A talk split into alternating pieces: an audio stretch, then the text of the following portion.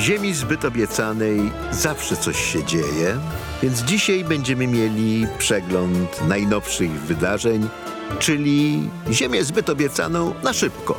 W KHZ tak to jest. Podcast Ziemia zbyt obiecana powstaje we współpracy z Fundacją Elnet, organizacją pozarządową, której celem jest pogłębianie relacji między Europą a Izraelem w oparciu o wspólne potrzeby i demokratyczne wartości. Winston Churchill kiedyś powiedział o Bałkanach, że produkują więcej historii niż są w stanie przetrawić. To jest prawda, ale o Izraelu prawdą jest to, że produkuje dużo więcej polityki niż jest w stanie przetrawić.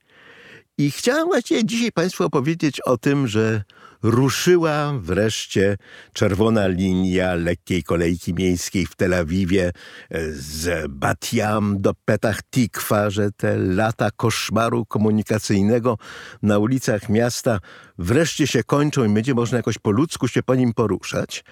No tak, ale inauguracja tej czerwonej linii odbyła się od postrzeżenia politycznego skandalu. Po pierwsze, burmistrz Tel Awiwu powiedział, że jak rząd tam będzie, to on tam nie będzie, zbojkotuje, bo on sobie nie życzy z takim rządem występować na jednej platformie, ale za to przejedzie się kolejką, bo popiera kolejkę, tylko nie popiera rządu, który będzie tą kolejkę inaugurował. Oczywiście Netanjahu i pani minister transportu Miri Regev się stawili i wygłosili przemówienia o tym, jak to właśnie ta kolejka jest dowodem na to, jak bardzo rząd się troszczy o zwykłych obywateli, wbrew temu, co mówią, że ten rząd, prawda, zamachuje się na ich prawa. No tyle tylko, że ta budowa rozpoczęła się na długo zanim ten rząd objął władzę, co nie przeszkadzało mu w niczym odcinać kuponów od cudzej pracy. I Pan Bóg ich pokarał, bo kiedy pani minister Miri Regev z dumą próbowała przekroczyć bramkę jako pierwsza, posługując się tą kartą wielobiletową, którą się w Izraelu używa na kolejkę miejską, to bramka jej nie przepuszcza, bo coś się zepsuło, więc zaczęło się od tego, że się zepsuło. Jak się rozmawiało, jak rozmawiali izraelscy dziennikarze, mnie przy tym nie było, z zwykłymi obywatelami, to niektórzy mówili, że w związku z tym, że ta kolejka nie będzie jeździć w szabes, to oni w ogóle ją bojkotują. To mi się też wydaje dość osobliwe, takie na złość pani matce, niech mi uszy odpadną, tak, że skoro nie mogę jeździć w szabes, to we wtorek też nie będę jeździć. Ale fakt pozostaje faktem, że w poprzednim rządzie ministrem transportu była Merav Michaeli z Partii Pracy, która zapowiedziała, że kolejka będzie jeździć w szabes, po czym Miri Regev oświadczyła, że nie będzie jeździć w szabes i wyjaśniła, bo tu jest żydowskie państwo. No tak, tyle tylko, że większość żydowskich obywateli tego żydowskiego państwa chciałaby móc skorzystać z kolejki w szabes, więc to, że tu jest żydowskie państwo, niezbyt wyjaśnia całą tą nieprzyjemną sytuację. A zwłaszcza, że tych słów użył kilka dni temu kierowca autobusu jadącego z Bnei Brak do Galilei. Bnei Brak to jest ultraortodoksyjna dzielnica w Tel Awiwie, które kierowca w momencie, kiedy weszło kilku pasażerów Haredi, czyli ultraortodoksyjnych, do autobusu, kazał dziewczynom jadącym tym autobusem przesiąść się na tył autobusu i zasłonić ramiona. A kiedy te się zaczęły oburzać, wytłumaczył im, że są ubrane nieskromnie, a tu jest żydowskie państwo. Dziewczyny niestety przesiadły się na tył autobusu, nie powinny były, ale z drugiej strony trudno czasami się stawiać, jak pan kierowca tu rozkazuje. I Miri Regev, kiedy incydent ten stał się publiczny, nieoczekiwanie zachowała się słusznie, potępiła kierowcę i oświadczyła, że zostaje on zawieszony, że każdy ma prawo jeździć autobusem, siedzieć tam, gdzie chce, ubrany tak, jak chce. Ale kierowca wytłumaczył, że dziewczyny mają siedzieć z tyłu i mieć zasłonięte ramiona, bo tu jest żydowskie państwo, a pani minister potem oświadczyła, że kolejka nie będzie jeździła w szabes, bo tu jest żydowskie państwo. I trochę powiało Iranem. Jest prawdą, że w Iranie kobiety, które nie zasłaniają włosów chustkami, lądują w więzieniu, jak mają szczęście, Meksa Amini, której śmierć na komisariacie wywołała największe zamieszki w historii Republiki Islamskiej, tego szczęścia nie miała, a została pobita na śmierć właśnie dlatego, że nosiła chustkę, która niedokładnie przylegała do włosów. No to oczywiście w Izraelu jest niewyobrażalne, ale wydawało mi się, że jest niewyobrażalny kierowca, który kiedy 88-letnia pasażerka wsiadła do autobusu i zapytała go, czy to jest właściwa linia, bo ona nie bardzo widzi. On jej nie odpowiedział, a kiedy starsza pani ponowiła pytanie, zwrócił się do któregoś z mężczyzn pasażerów i powiedział: powiedz jej, że ja z kobietami nie rozmawiam. No to jeszcze parę lat temu w Izraelu było niewyobrażalne, dziś już niewyobrażalne nie jest. A więc ta ilość polityki, którą produkuje Izrael, nawet wydawałoby się w spokojnym okresie, kiedy obowiązują wakacje parlamentarne i żadnego nowego zamachu na demokrację chwilowo nie ma, ta ilość polityki jest tak ogromna, że ona kipi z wszystkich politycznych kotłów, rozlewa się po kuchni, kapie na podłogę, ludzie się na tym ślizgają, padają, łamią nogi. No a potem mogą się na przykład dowiedzieć, nie wiem, że ja jako lekarz nie będę leczył złamanej nogi kobiety, bo tu jest żydowskie państwo. No nie, tego oczywiście się nie usłyszy, zresztą żydowskie prawo eksplicite zabrania podporządkowywania pracy lekarza temu, czy ktoś jest mężczyzną, czy kobietą, ale wszelkie tego rodzaju haniebne absurdy, które jeszcze kilka lat temu były nie do wyobrażenia, no dzisiaj zaczynają się pojawiać, a więc wyobrażalne się stają, a wiemy, że to, co wyobrażalne, z czasem, jeżeli się temu nie przeciwstawić, staje się możliwe, a potem banalne i oczywiste. Wszystko oczywiście nadal się będzie rozgrywać w Knesecie, który ma teraz długie wakacje, bo zbierze się dopiero po Wielkich Świętach. No i tutaj jest pytanie, czym się Kneset po Wielkich Świętach ma zajmować. Kiedy na ostatniej sesji Knesetu uchwalono tą ustawę znoszącą wymóg roztropności z decyzji rządowych, to zresztą to, co się dzieje w Izraelu dzisiaj, pokazuje, no to, co się dzieje, kiedy władze publiczne już nie muszą być roztropne. Wtedy przedstawiciele koalicji twardo mówili, że jak Kneset wznowi obrady, oni przegłosują następne ustawy, które składają się na wymyśloną przez premiera Netanjahu reformę sprawiedliwości. Przypomnijmy, chodzi o ustawę, która da Knesetowi prawo odrzucania wyroków Sądu Najwyższego oraz o ustawę, która da rządowi większość miejsc w komisji mianującej sędziów. I to, że nadal trwają w tym nieprawdopodobnym upale ogromne demonstracje protestacyjne, na Netanjahu najwyraźniej nie robi wrażenia. W poprzedni szabes w Tel Awiwie demonstrowały ponad 100 tysięcy ludzi, mimo że nawet parlament nie obraduje. Zresztą wracając do nowo otwartej czerwonej linii, złośliwi już mówili, że dlatego to metro nie będzie jeździło w szabes, żeby utrudnić demonstrantom dotarcie na ulicę Kaplana, na której odbywają się największe demonstracje protestacyjne.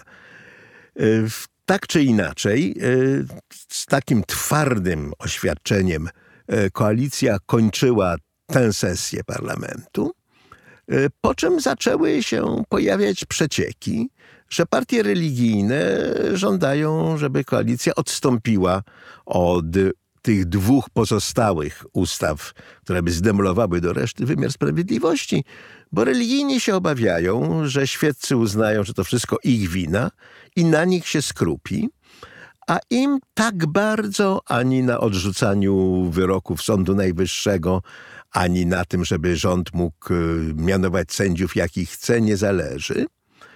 Na tym dużo bardziej zależy faszyzującej partii Żydowska Potęga, bo to chodzi o to, żeby sądy wreszcie przestały się wtrącać w nielegalną kolonizację zachodniego brzegu.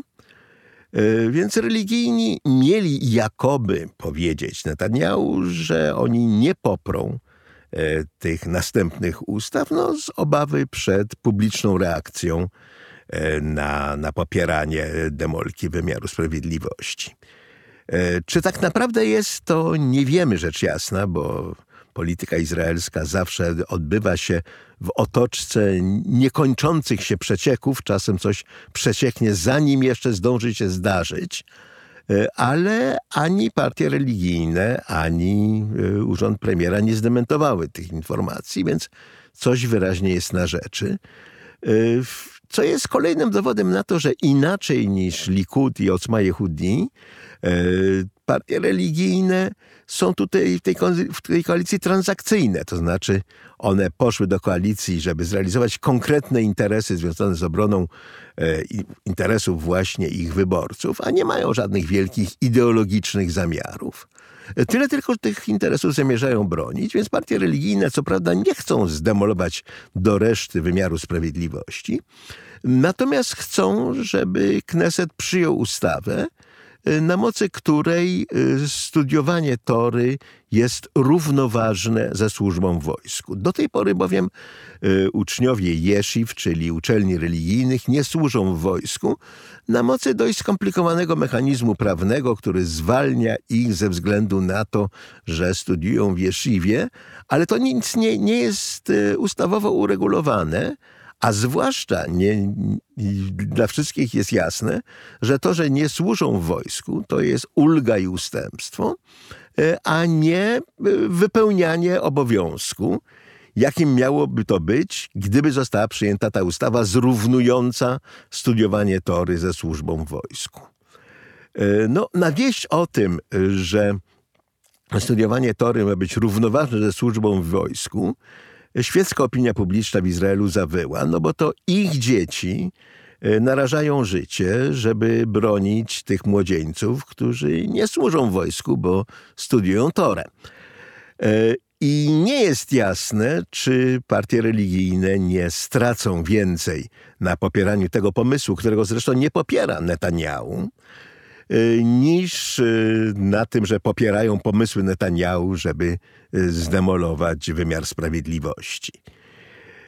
Na razie doszło do dość interesującego incydentu, mianowicie grupa przeciwników demolki wymiaru sprawiedliwości z takiego stowarzyszenia Towarzysze Broni, które zrzesza rezerwistów przeciwnych programowi rządu, wykonało akcję, znaczy wsiedli do autobusu jadącego właśnie z Bnei Brak, czyli tej ultraortodoksyjnej dzielnicy Tel Awiwu, po to, żeby, jak powiedzieli, zaangażować się w konstruktywny i twórczy dialog z pasażerami, w domyśle ultraortodoksyjnymi Żydami, żeby im wyjaśnić poglądy środowisk świeckich, no i szukać jakiegoś porozumienia. Jak bez trudu można się domyśleć, mniej więcej po 30 sekundach wymiany zdań to się skończyło gigantyczną pyskówą, gdzie obie strony, i ultraortodoksyjni pasażerowie, i rezerwiści, i rezerwistki, zachowywali się w sposób mało przyjemny i niewiele mający wspólnego z szacunkiem dla drugiej strony. A skończyło się w ten sposób, że dziewczyny rezerwistki, które potulnie, z powodów dla mnie niezrozumiałych, od razu usiadły z tyłu autobusu, mimo że w Izraelu nie ma segregacji płci w autobusach, mało tego, Sąd Najwyższy powiedział, że byłoby to niekonstytucyjne, dziewczyny, żeby uspokoić narastający konflikt, zaczęły śpiewać Eweinu Shalom Aleichem, pokój przynosimy wam, to jest tradycyjna pieśń szabatowa. No i wtedy dopiero się zaczęło, bo nieszczęsnie ortodoksi zaczęli sobie zasłaniać uszy, bo oni uważają, że kobiecy głos jest strasznym pokuszeniem i mężczyznom tego nie wolno słuchać. A to, że te kobiety na domiar złego śpiewają religijną pieśń, no to już jest pokuszenie do kwadratu. Inna rzecz, że śpiewały okropnie, co można usprawiedliwić, w autobusie trzęsie i tak dalej, więc nie wiem, czy sam bym sobie nie zatkał uszu.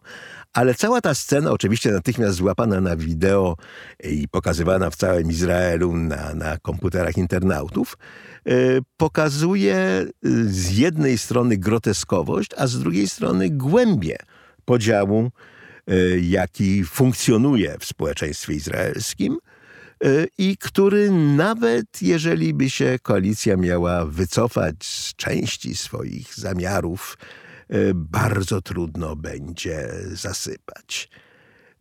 Tym bardziej, że na czele rządu stoi premier, który zdaje się w ogóle nie rozumie, o co chodzi. Doszło do spektakularnego konfliktu między premierem a dowódcami wojska. Netanjahu na nich nakrzyczał, że tu jest demokracja, że wojsko nie będzie dyktowało społeczeństwu, jak ma być, że on nie pozwoli na żaden pucz wojskowy. A to wszystko dlatego, że kilku dowódców chciało złożyć publiczny raport o tym, jak odmowy ochotniczej służby wojskowej osłabiają gotowość obronną Izraela. Można by sobie wyobrazić, że w demokratycznym kraju armia ma właśnie taki obowiązek. Jeżeli coś dzieje się źle, to społeczeństwo, które tą armię wystawia i finansuje, a którego ta armia ma bronić, powinno wiedzieć, jaka jest sytuacja. Ale Netanjahu uznał, że jest to cios w plecy zadany rządowi, że tutaj armia wtrąca się do spraw politycznych, no bo jeżeli to upubliczni, no to tym samym uderzy pośrednio w rządowe zamiary demolki wymiaru sprawiedliwości, przeciwko którym protestują rezerwiści. No i zrobił się skandal, bo w Izraelu na ogół na armię się nie wrzeszczy. Nie dlatego, że armia jest świętą krową, tylko dlatego, że armia to są wszyscy. Wrzeszczeć na armię to jest jak wrzeszczeć na wyborców. I premier wrzeszczący na armię najwyraźniej nie bardzo wie, co robi. A tymczasem ów bojkot zaczyna przynosić efekty. Przypomnijmy, że chodzi wyłącznie o bojkot ochotniczej służby wojskowej. Czyli wszyscy Izraelczycy po zakończeniu służby wojskowej nadal służą jako rezerwiści, służą do 40 czy 45 roku życia, ale niektórzy podpisują kontrakty, że jako ochotnicy będą służyć więcej niż ten miesiąc szkoleń, który każdy rezerwista odbywa, no po to, żeby być w stanie pełnej gotowości bojowej, bo niektóre rodzaje broni, przede wszystkim lotnictwo i broń pancerna, w znacznym stopniu polegają na tych doświadczonych, starszych wiekiem oficerach, którzy nie zostali w wojsku, ale jako ochotnicy są dostępni, wojsko może ich wezwać w każdej chwili. Odmowa ochotniczej służby wojskowej nie jest wykroczeniem, każdy ma prawo zrezygnować z bycia ochotnikiem. No to rzeczywiście te wysokospecjalistyczne rodzaje wojsk od tych ochotników zależą, a kilka dni temu wojsko zawiesiło w sprawach kontradmirała, który oświadczył, że nie będzie dalej ochotniczo służył, rozkręcając tym samym spiralę, no bo jeżeli karą za odmowę służby ochotniczej jest pozbawienie możliwości służby w ogóle, no to tym samym wojsko samo siebie pozbawia tych rezerwistów, bez których nie może funkcjonować. I sytuacja rzeczywiście robi się na tyle dramatyczna, że dowództwo wojska powinno o tym poinformować opinię publiczną. I żaden wrzeszczący premier nie jest w stanie, czy też nie powinien być w stanie im tego przeciwstawić, zwłaszcza, że jego rząd nawet nie jest w stanie uruchomić bramek w metrze, które by działały.